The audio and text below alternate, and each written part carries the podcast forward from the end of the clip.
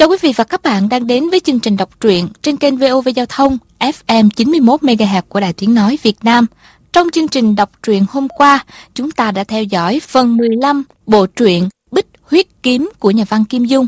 Bây giờ, mời quý vị và các bạn theo dõi phần tiếp theo của bộ truyện này.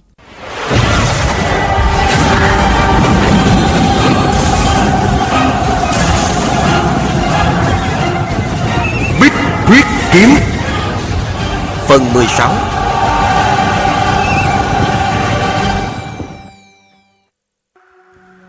Tiêu công lễ sắc mặt trầm xuống. Ông nói Con vẫn chưa hiểu được tâm tư của ta hay sao? Nếu gọi cao thúc thúc đến đây Ông ấy tình nóng như lửa. Làm sao đứng nhìn người bức hiếp ta được? Như vậy Chắc chắn phải động can qua. Không biết tổn thương bao nhiêu nhân mạng Cho dù ta thoát chết Mà bắt mấy trăm huynh đệ chết vì mình. Ta có nhẫn tâm như vậy được không? Con đi đi. Tiêu công lễ ôm lấy con trai Hôn lên má nó mỉm cười rồi bảo. Con trai ngoan Từ nay về sau Con phải nghe lời tỷ tỷ. Cậu bé đáp. Con nhớ rồi Sao Gia Gia lại khóc? Tiêu công lễ gượng cười nói Ta đâu có khóc. Ông đặt cậu bé xuống đất Sờ lên đỉnh đầu nó Ánh mắt chứa chan tình cảm. Cảnh sinh ly tử biệt này quá đau lòng Chẳng ai nỡ nhìn lâu. Tiêu cô nương nước mắt đầm đìa Nắm tay em dẫn ra ngoài. Đến trước cửa Nàng dừng chân quay lại hỏi Dạ dạ. Chẳng lẽ Ngoài cái chết ra Không có cách nào khác sao? Tiêu công lễ nói. Bất cứ cách gì Ta cũng nghĩ tới rồi. Nếu có thể không chết Chẳng lẽ ta không muốn hay sao? Bây giờ Chỉ còn một người có thể cứu mạng.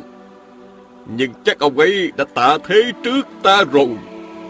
Sắc mặt tiêu cô nương đột nhiên rạng rỡ lên Bước tới hai bước hỏi. Dạ dạ Người đó là ai? Nếu ông ấy còn sống thì sao? Tiêu công lễ nói. Vị ân công này họ hạ Ngoại hiệu là Kim Xà Lan Quân. Viên thừa chí và Thanh Thanh nghe vậy Vô cùng kinh ngạc. Tiêu công lễ lại nói. Ông ấy là một kỳ hiệp giang hồ. Ta đã kể lại đầu đuôi vụ giết mẫn tử diệp cho ông ấy biết rõ ràng Năm xưa 11 đệ tử phái tiên đô làm khó ta. Ông ấy một mình đẩy lùi họ, Hộ tống ta lên núi tiên đô để gặp Hoàng Mộc Đạo Nhân. Hoàng Mộc Đạo Nhân đã rời núi đi dân du. Nhiều năm nay, không biết ở đâu, Chắc tạ thế từ lâu rồi. Mười mấy năm trước, Ta nghe nói Kim Xà Lan Quân đã bị ám toán, Không biết hư thực ra sao. Ân đức này chưa báo đáp trong lòng ta vẫn thường cảm thấy không yên. Nếu ông ấy còn sống, Các con đi đi. Tiêu cô nương ủ rũ Dẫn em ra ngoài. Diện thừa chí đưa tay ra hiệu với Thanh Thanh.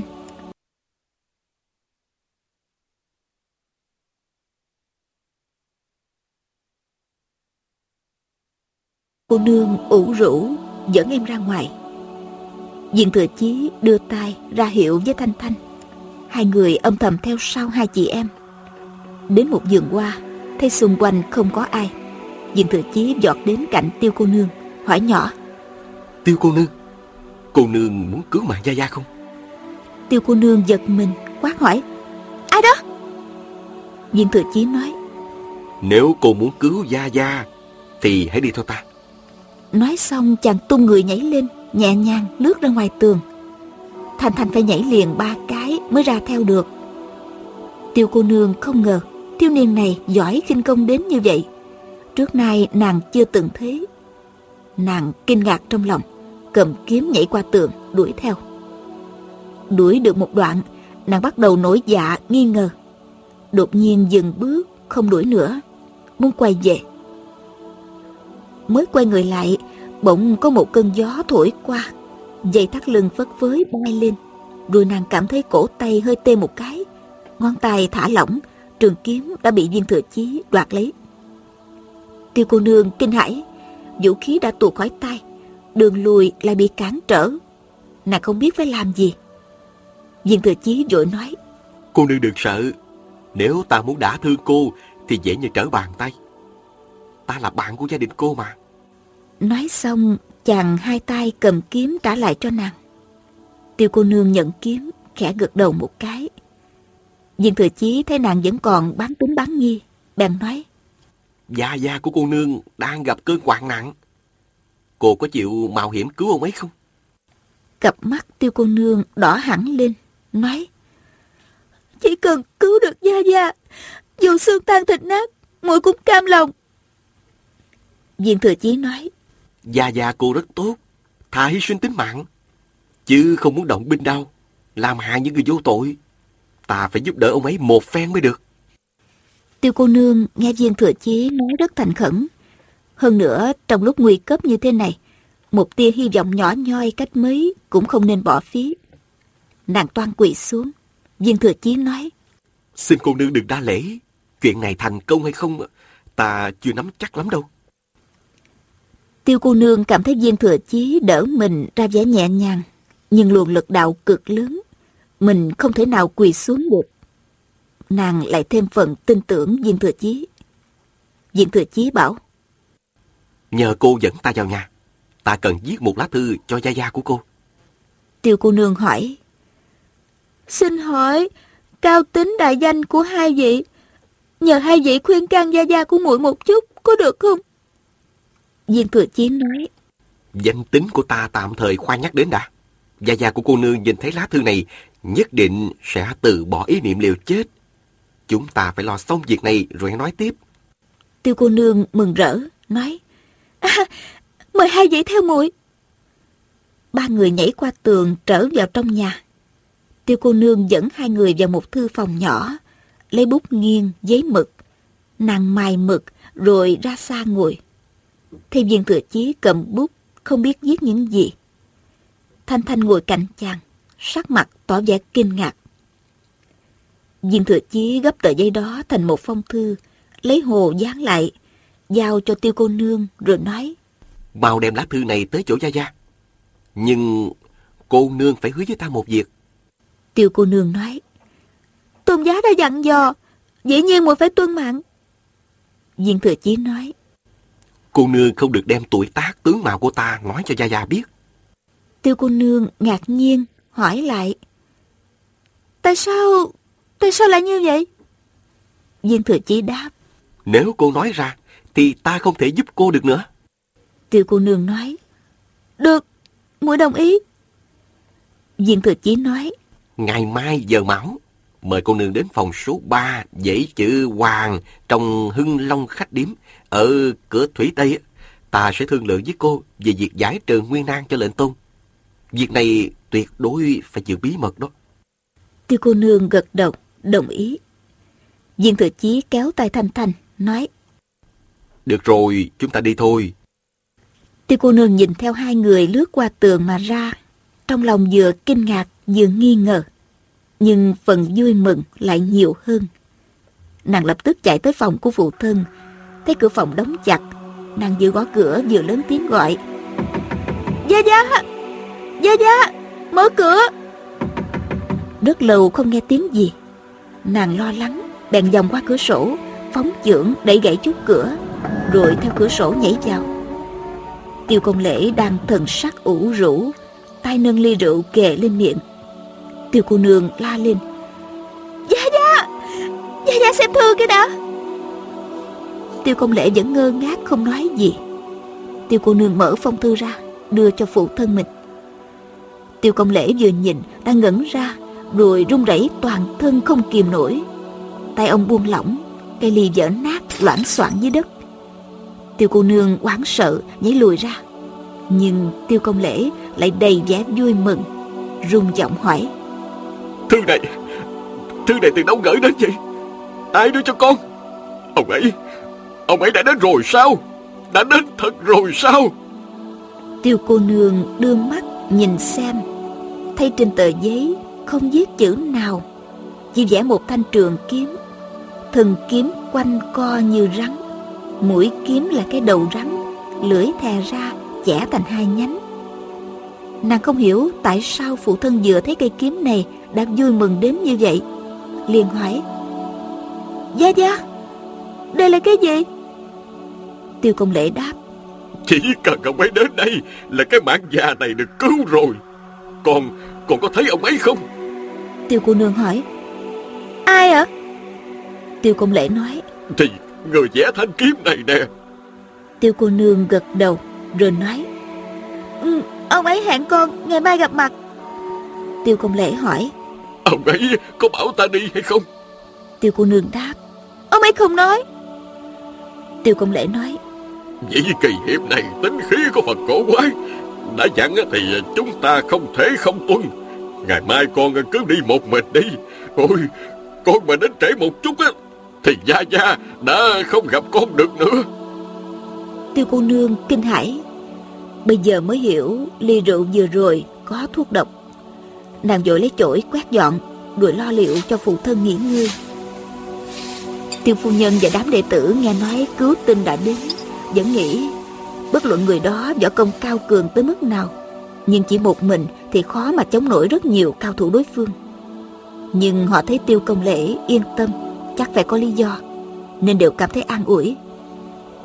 Tiêu công lễ đang bắt họ giải tán đi bốn phương lánh nạn. Mọi người vốn không muốn làm như vậy. Dĩ nhiên, Bây giờ không ai chịu bỏ đi nữa. Trên đường từ nhà họ Tiêu trở về Thanh Thanh hỏi Huynh vẽ cái thanh kiếm đó là ý gì? Viên thừa chí đáp Thì Tiêu Công Lễ nói Trên thế gian này chỉ có phụ thân của muội Mới cứu được mạng ông ấy Thanh kiếm ta vẽ Chính là kim xà kiếm Mà phụ thân của muội vẫn dùng Thanh Thanh gật đầu Im một lúc mới hỏi um, Tại sao ca ca phải cứu ông ấy? Viên thừa chi đáp Tiêu công lễ không phải người xấu, bị bạn bè bán đứng, bị bức ép khốn khổ như vậy, chẳng lẽ ta thấy chết mà không cứu hay sao? Huống chi, ông ấy lại là bạn của phụ thân Thanh Đệ mà. Thanh Thanh mỉm cười, nói, à, Mỗi cứ tưởng là huynh thấy con gái của ông ấy xinh đẹp quá cho nên muốn lấy lòng cô nương đó. Viên thừa chí tức giận hỏi. Thanh đệ coi ta là loại người như thế nào ạ? Thanh Thanh mỉm cười, nói, Ôi cha, ơi đừng có nổi nóng mà. À, vậy chứ, huynh hẹn cô ấy tới khách sạn để làm chi? Thừa chí cũng cười, nói, Bụng dạ hẹp hòi của Thanh đệ, thiệt là hết thuốc chữa rồi. Thôi, đừng nói nhiều nữa, theo ta đi nhanh lên đi.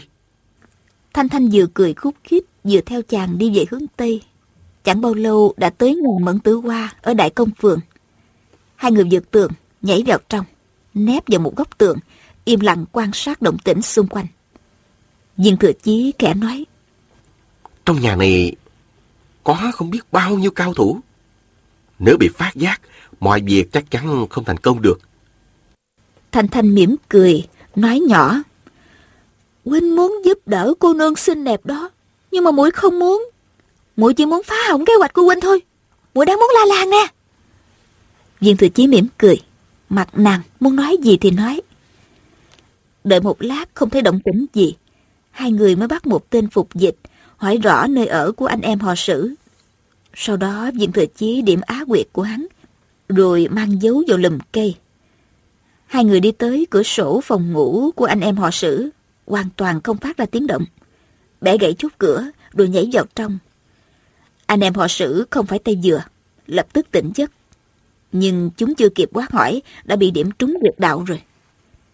Viên thừa chí lấy mồi lửa đốt nến lên, cùng thanh thanh lục loại khắp nơi, dưới gối, trong hộp tủ, cả những bao đồ đạc. Nhưng chỉ thấy toàn là y phục, tiền bạc, ám khí, vũ khí. Đang muốn lục nữa, thì nghe ngoài cửa phòng có tiếng bước chân rất nhẹ. Viên thừa chí lập tức thổi tắt nến, thò tay vào bọc áo của anh em họ sử, lôi ra một mớ giấy tờ và thư từ. Chàng quan hỷ nhét hết vào trong bọc, rồi khẽ nói. Có rồi. Thành Thành nói, ừ, đi thôi, hình như ngoài cửa có người. Viên thừa chí nói Đợi một chút Rồi chàng cầm một thanh trụy thủ của anh em họ sử Viết mò năm chữ lớn trên bàn Tiêu công lễ kính bái Đột nhiên ngoài cửa có tiếng người quát hỏi Ai Hai người theo cửa sổ nhảy ra Lập tức phóng tới chân tường. Những tiếng vỗ tay vang lên tứ phía. Bên này vỗ, bên kia đáp. Họ biết đối phương đã bố trí nghiêm ngặt Cao thủ phục kích từ trong tới ngoài Nên chưa dám mạo hiểm xông ra. Hai người cứ khom người dưới chân tường không động đậy Theo dõi tiếng chân tuần tra trên mái nhà. Thanh Thanh đột nhiên khẽ gọi. Ô, quýnh xem nè. Nàng nắm tay chàng đặt xuống chân tường. Viên thừa chí đưa tay sờ. Thì thấy dưới chân tường hình như có khắc chữ. Nhưng rêu xanh phủ kín nên không nhìn thấy. Chàng đưa đầu ngón tay dò theo nét khắc lõm xuống. Thấy quanh co uốn khúc như kiểu chữ triện. Chàng không biết chữ triện Bèn khẽ nói. Chữ gì vậy? Thành Thành đáp. Chữ đệ. Giống như đệ nhất đệ nhị đó. Sờ tiếp lên trên lại có một chữ khác. Thanh Thanh nói đó là chữ tứ, Nghĩa là ban tặng. Trên nữa là chữ công, Trên nữa là chữ quốc. Chữ ở trên cùng nhiều nét rối rắm. Thanh Thanh đọc mãi mới ra chữ ngụy. Viên thừa chí ráp từ trên xuống dưới. Đúng là năm chữ. Ngụy quốc công, tứ đệ.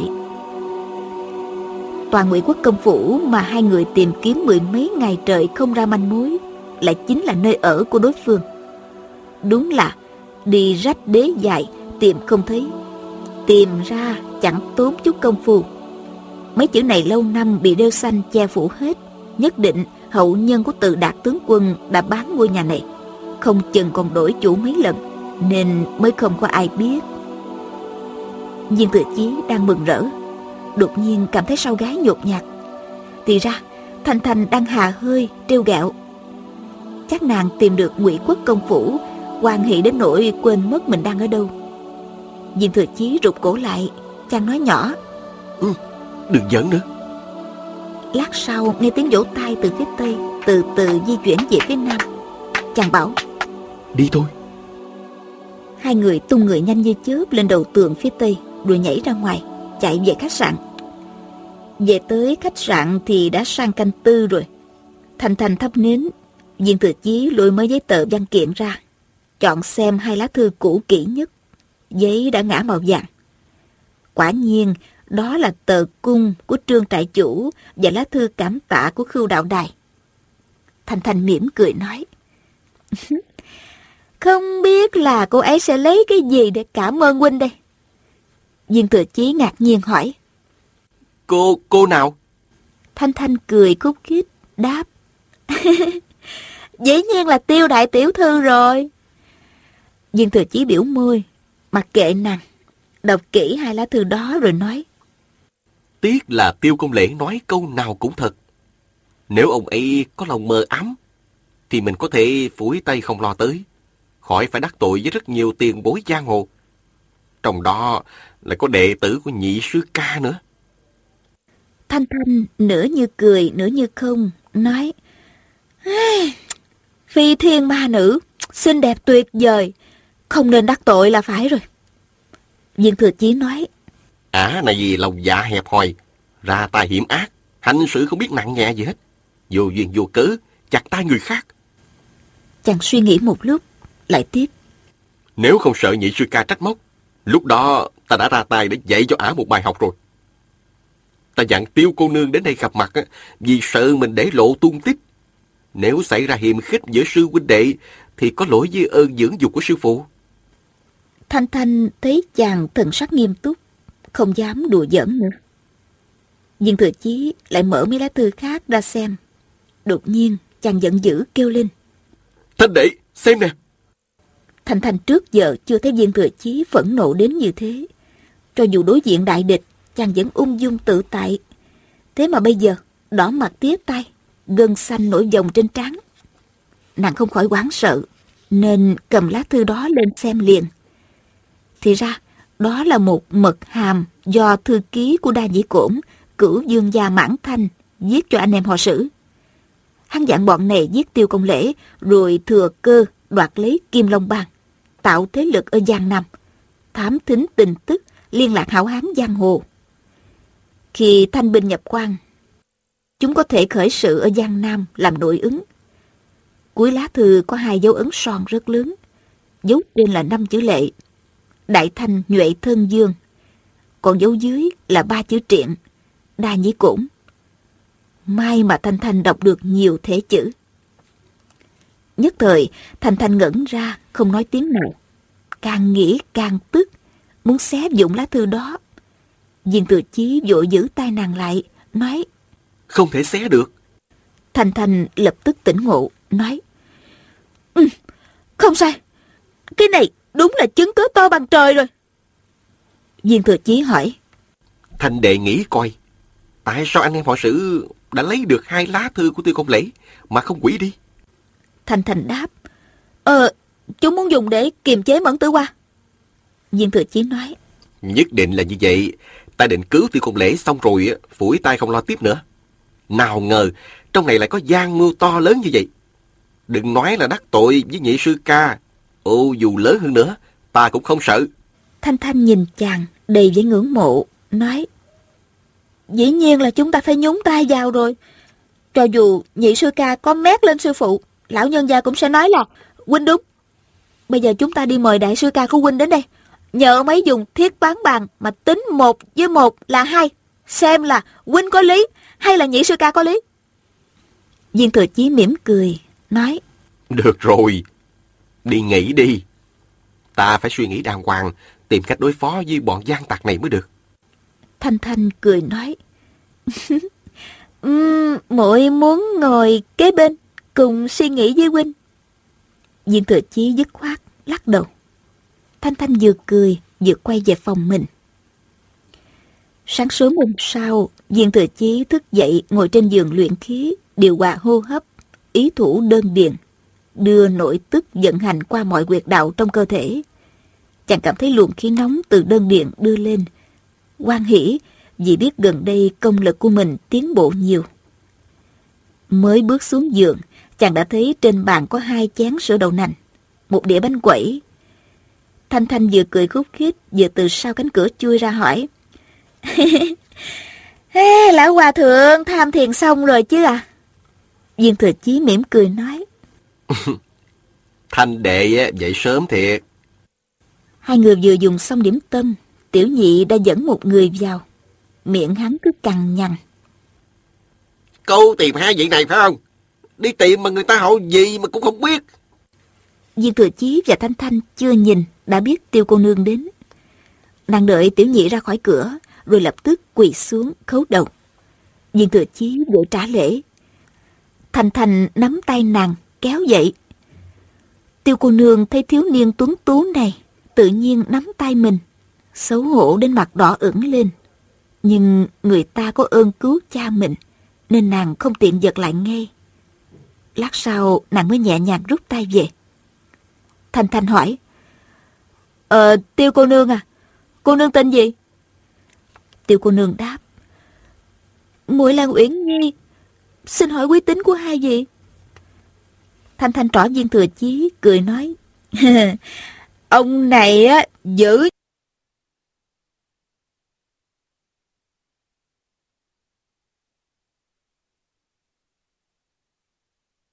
nhờ cô nương chuyển cho lên tôn.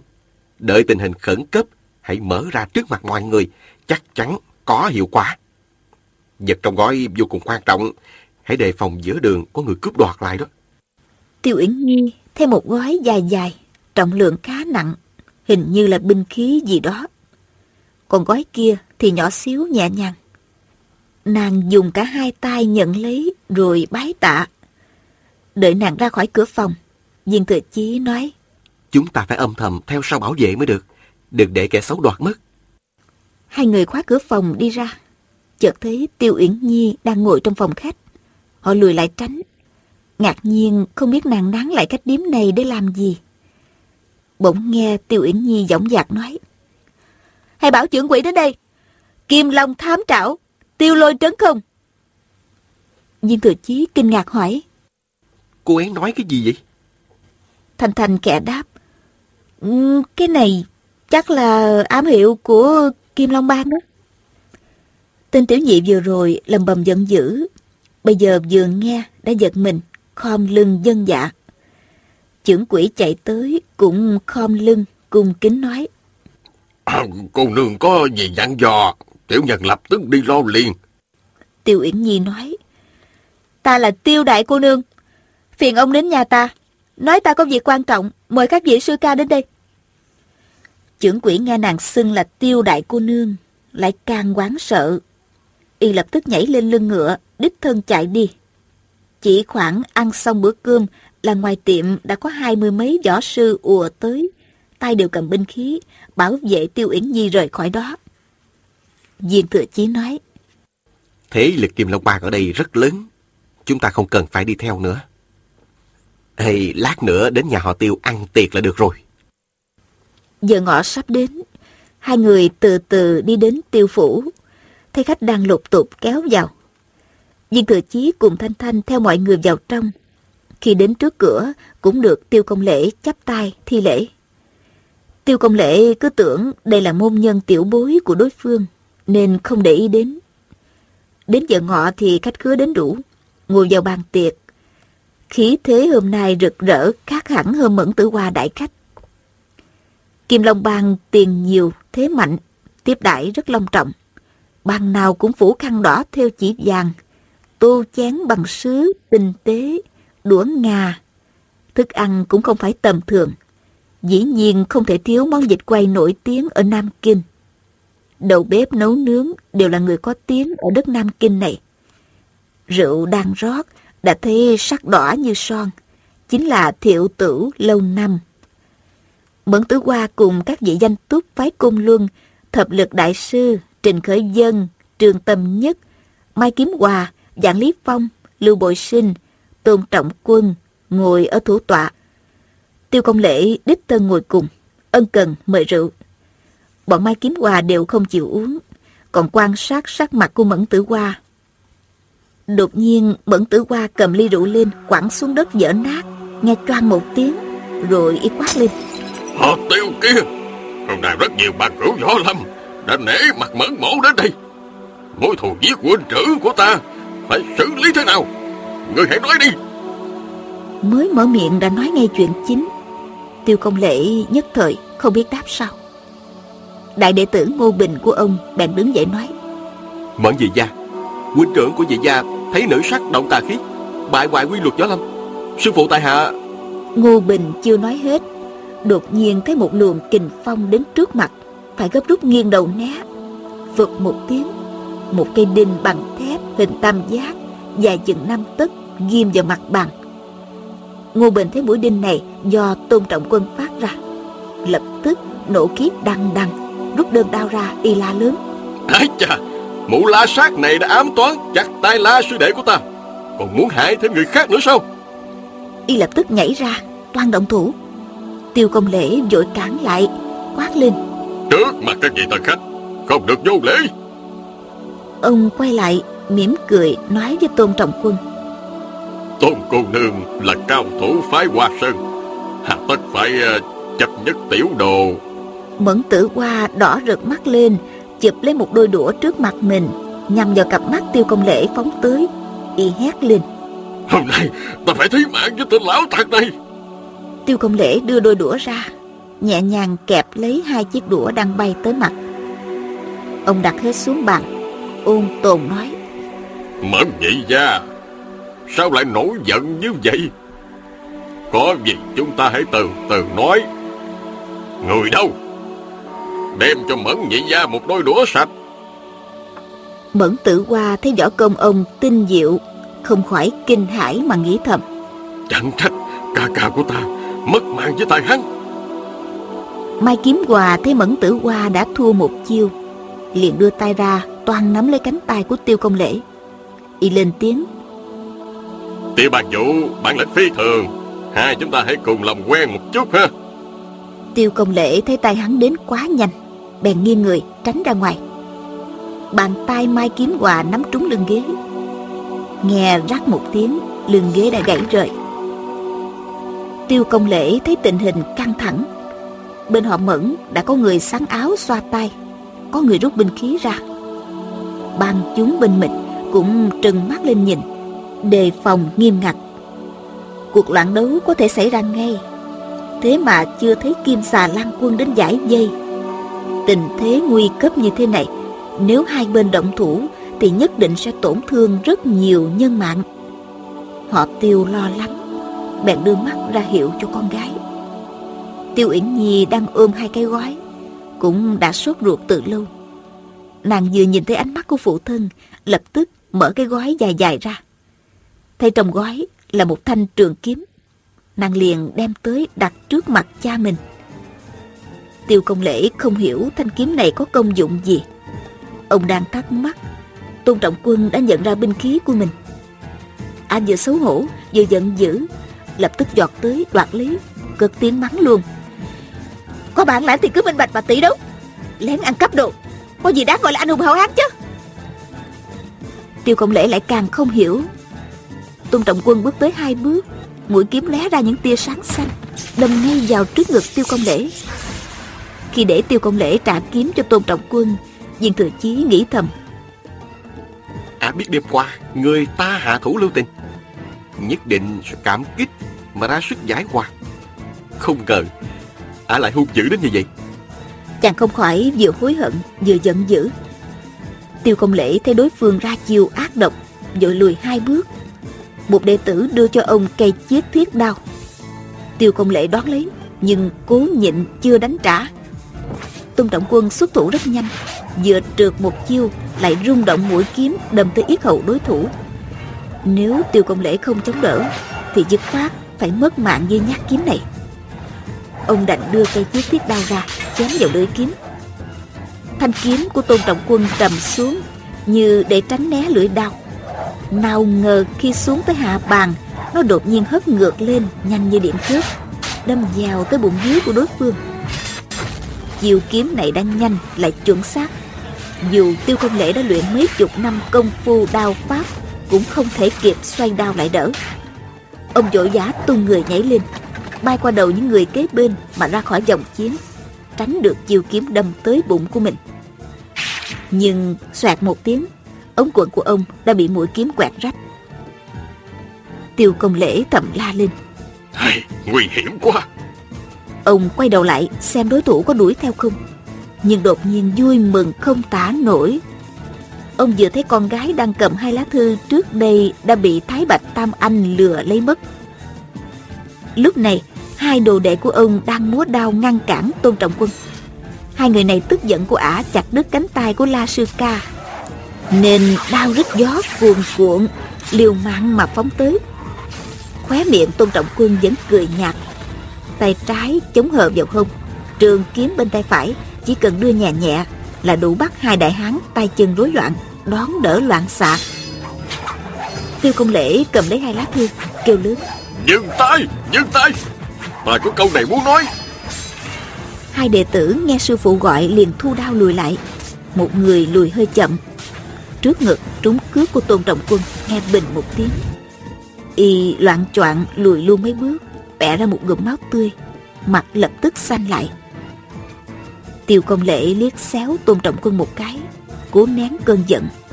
Ông hô lớn. Các bà cửu hãy nghe ta nói một câu. Đại sảnh đang hỗn loạn. Phải một lúc mới từ từ yên tĩnh lại. Tiêu công lễ nói vị mẫn bà cửu này trách ta hại huynh trưởng của y. Không sai Mẫn tử diệp là do ta giết. Nghe thấy câu này Đại sảnh lập tức im phăng phát Không ai mở miệng. Mẫn tử qua nghẹn ngào nói Thiếu nợ trả tiền Giết người đền mạng Những võ sư bên họ mẫn đều ồ lên. Mỗi người mỗi câu âm ỉ Không sai Giết người phải đền mạng.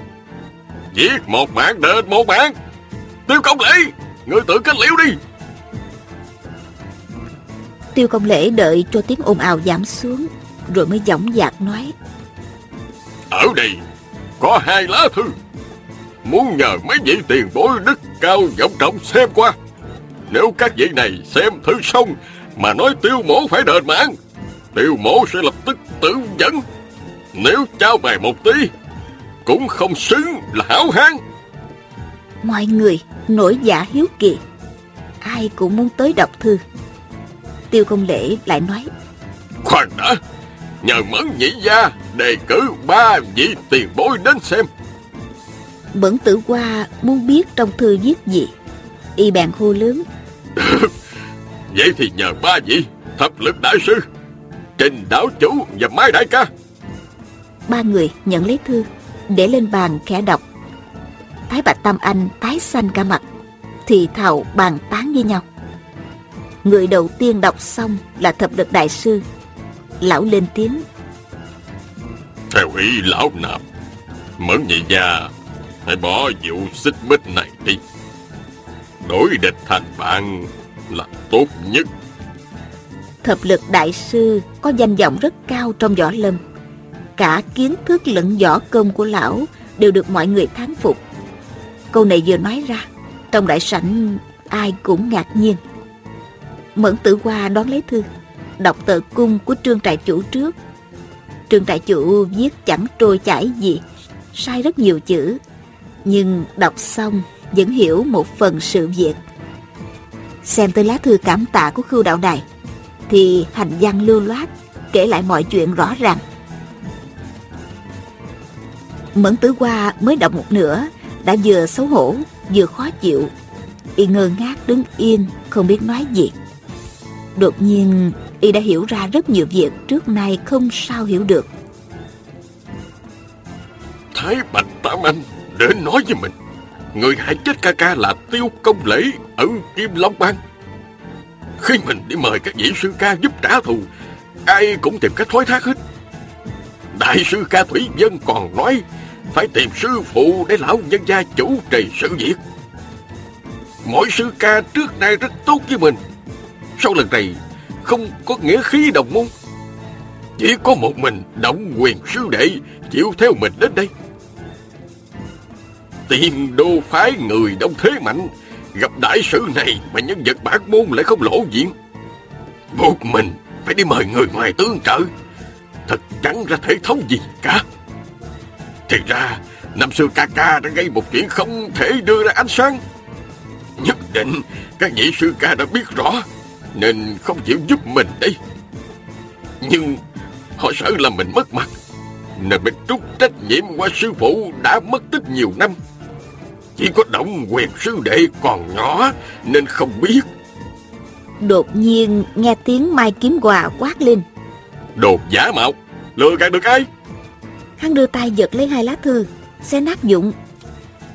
Tiêu công lễ thật sự không ngờ Hắn dám xé thư trước mặt mọi người. Thế là bùa hộ mạng của mình đã mất. Ông vừa lo vừa giận Đỏ mặt tía tay quát hỏi. Họ mai kia Người biết danh dự là gì không? Mai Kiếm Hòa lạnh nhạt nói. Chưa biết ai mới không cần danh dự. Đã hại huynh trưởng người ta rồi. Hừm. Còn giả tạo mấy lá thư văn tự không thông suốt để vu quan người chết. Tiếc rằng người chết không đổi chứng được để mặc cho người ăn nói bừa bãi như vậy hả?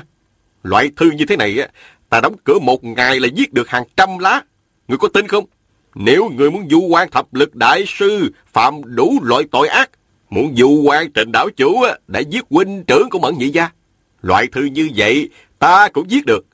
Thập lực đại sư và Trình Khởi Dân vốn đã thấy Mẫn Tử Hòa đuối lý, nhưng nghe Mai Kiếm Hòa nói một hồi lại sinh ra trụ trừ. Không biết hai lá thư này thật hay giả. Hai người nhìn nhau, nhất thời không quyết đoán được. Ngô Bình thấy sư phụ bị sỉ nhục như thế, giận dữ vô cùng. Y phóng ào tới vừa quát lên vừa múa đao chém mai kiếm hòa. Họ mai hơi nghiêng người một chút rút kiếm nhanh như điện chớp. Bạch quang nhấp nháy.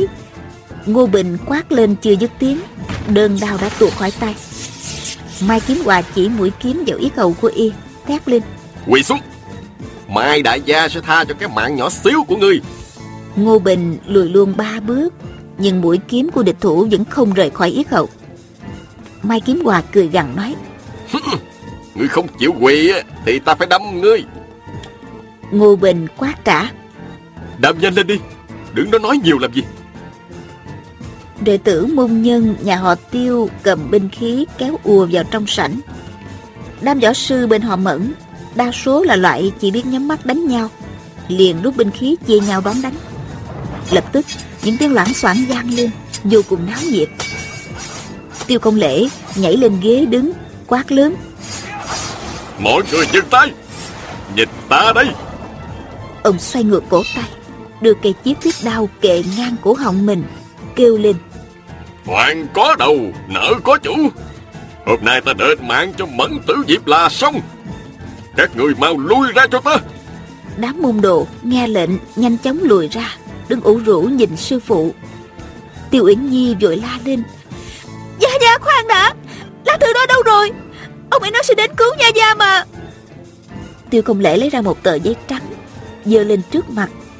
Mọi người thấy trên giấy có vẽ một thanh kiếm kỳ lạ chẳng ai biết ý nghĩa ra làm sao bỗng nghe tiêu công lễ kêu lên Kiếm xà đại hiệp đại hiệp đến trễ một bước rồi rồi ông dẫn sức ấn mạnh vào thanh chiếc thiết đao đang kề ngang cổ mình nghe càng một tiếng vật gì đó đụng vào lưỡi đao cây chiếc thiết đao lập tức rớt xuống đất bên cạnh tiêu công lễ đã xuất hiện thêm một người ai cũng thấy đây là một thiếu niên mày rậm mắt to, da dẻ đen nhẽm, chỉ khoảng 20 tuổi. Nhưng thiếu niên này đến bên tiêu công lễ như thế nào thì không ai nhìn thấy rõ hết. Dĩ nhiên thiếu niên đó chính là viên thừa chí. Chàng đứng trong đám đông quan sát, cứ tưởng đã có hai lá thư thì việc của tiêu công lễ có thể giải quyết nhẹ nhàng. Bản thân mình không cần lộ diện để khỏi phát sinh hiềm khích với đồ đệ của nhị sư ca.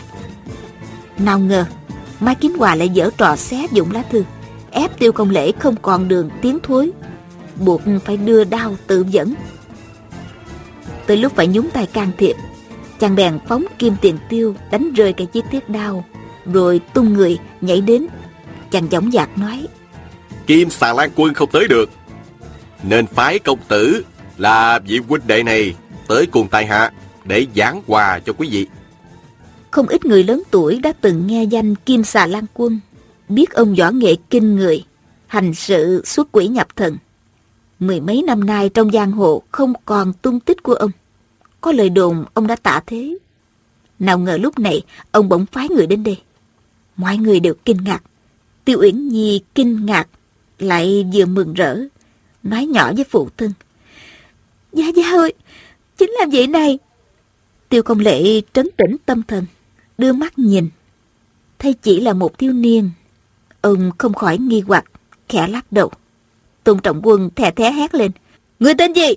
Ai bảo người đến đây nhiều chuyện? Viên thừa chí thầm nghĩ.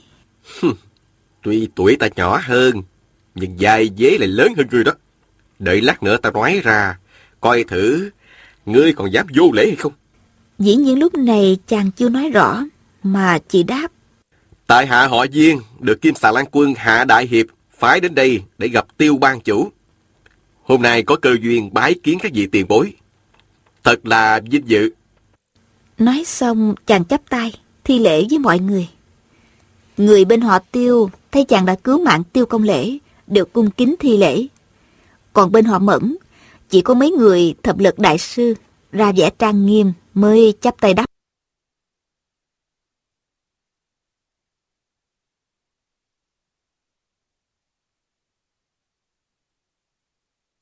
tính tình lại nóng nảy. Ả bèn lớn tiếng thoá mạ. Rắn vàng, rắn trắng cái gì? Mau mau bò xuống hang cho ta đi. Đừng có đứng đây dương díu. Thanh Thanh cười nhạt biểu môi, rồi thè lưỡi là mặt xấu. Tôn Trọng Quân giận dữ, tưởng thiếu niên mặt mày tuấn tú này thấy mình xinh đẹp nên trêu ghẹo. Ả bèn hét lên. Thằng lõi này, vô lễ! Đột nhiên Ả rùng người xuống, dùng kiếm đâm vào bụng dưới của Thanh Thanh. Thế kiếm gấp rút chính là một chiều hiểm ác của phái Hoa Sơn. Chiều tuệ tinh phi đạt này là bản lĩnh độc đáo của thần kiếm tiên viên một nhân thanh. Thanh Thanh làm sao tránh né được. Vừa thấy chiêu này, viên thừa chí lập tức giận dữ. Chàng nghĩ bụng. Mới lần đầu gặp mặt, không thù không oán. Chưa hỏi thị phi phải trái Vừa ra tay đã hạ sát thủ ngay Thật là quá đáng Chàng bèn lạng người ra cản trước mặt Thanh Thanh Co chân trái cao lên rồi đạp xuống Đè cứng trường kiếm của Tôn Trọng Quân dưới chân mình đây là một quái chiêu trong kim xà bí kíp.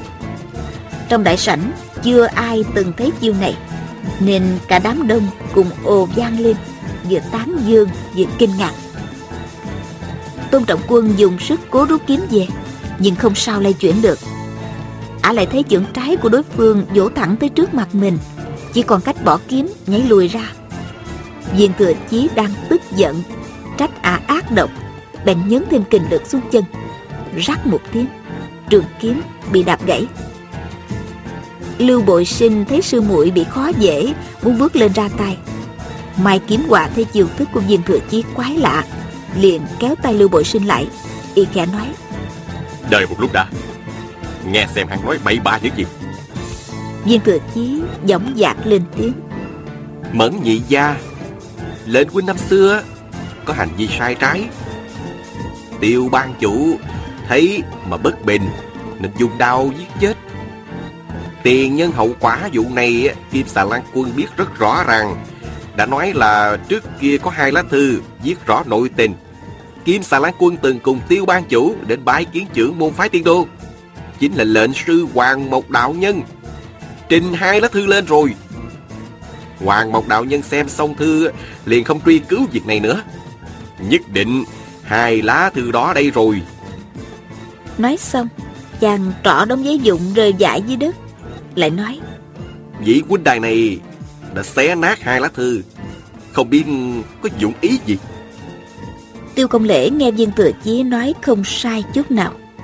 Trong lòng y quan hỷ vô cùng. Bây giờ Ông đã tin chàng đúng là sư giả của Kim Xà Lan Quân. Bèn nắm chặt tay con gái Tim đập rộn lên. Mai Kiếm Hòa cười nhạt Rồi nói Đây là đồ giả tạo. Họ tiêu muốn dùng nó để lừa gạt người khác. Không xé nát thì để làm gì? Viên Thừa Chí nói Bọn tại hạ từng nghe Kim Xà Đại Hiệp nhắc đến nội dung hai lá thư này. Tuy thư đã bị xé Nhưng hai vị này đã từng xem qua.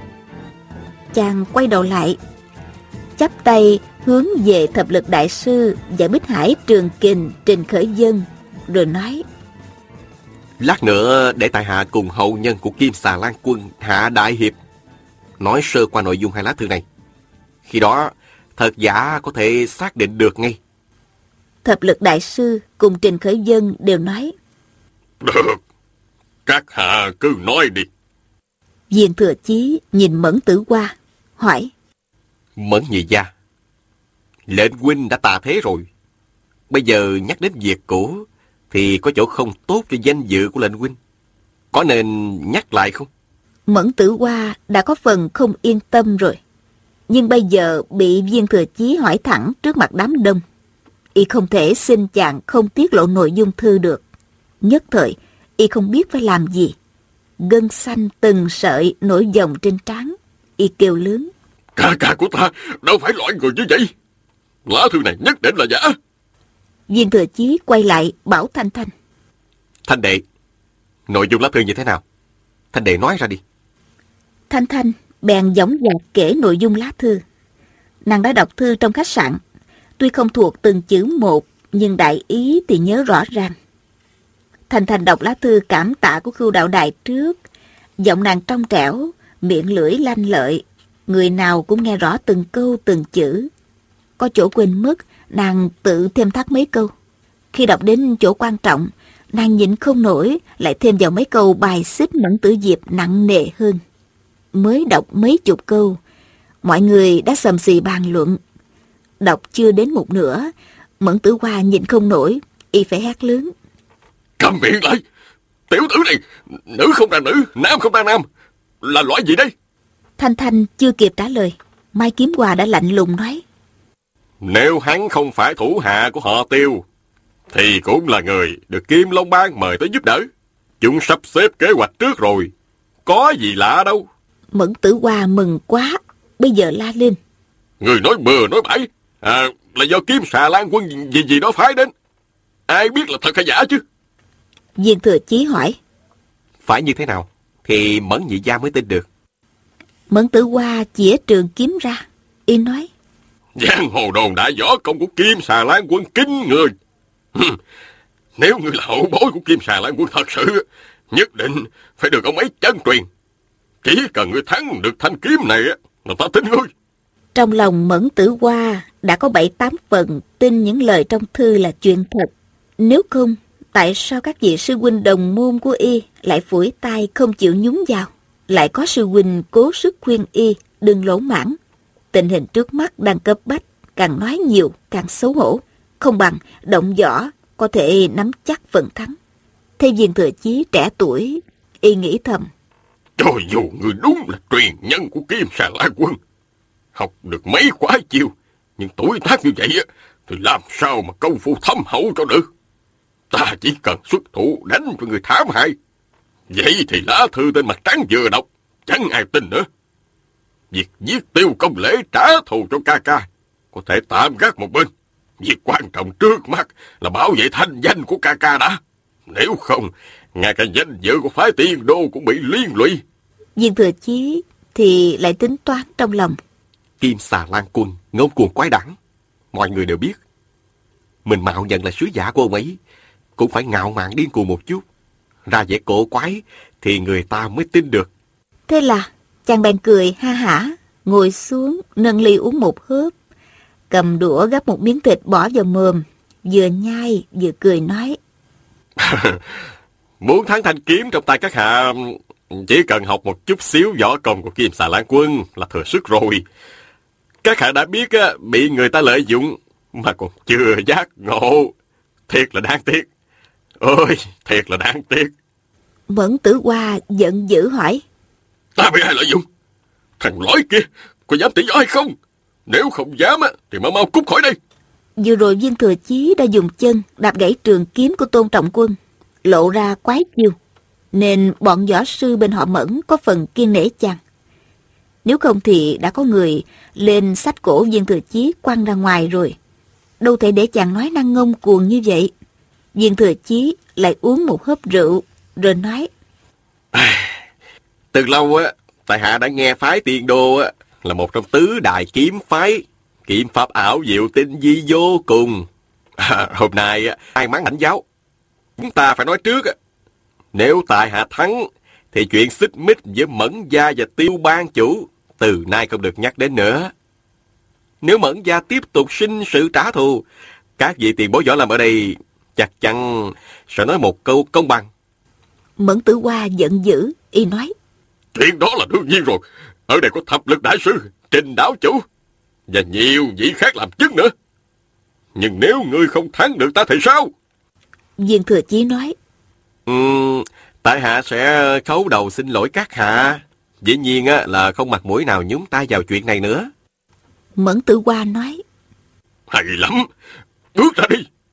Quý vị và các bạn thân mến, chúng ta vừa theo dõi phần 16 bộ truyện Huyết kiếm của nhà văn Kim Dung. Mời quý vị và các bạn theo dõi phần tiếp theo của bộ truyện này được phát sóng vào chương trình đọc truyện ngày mai.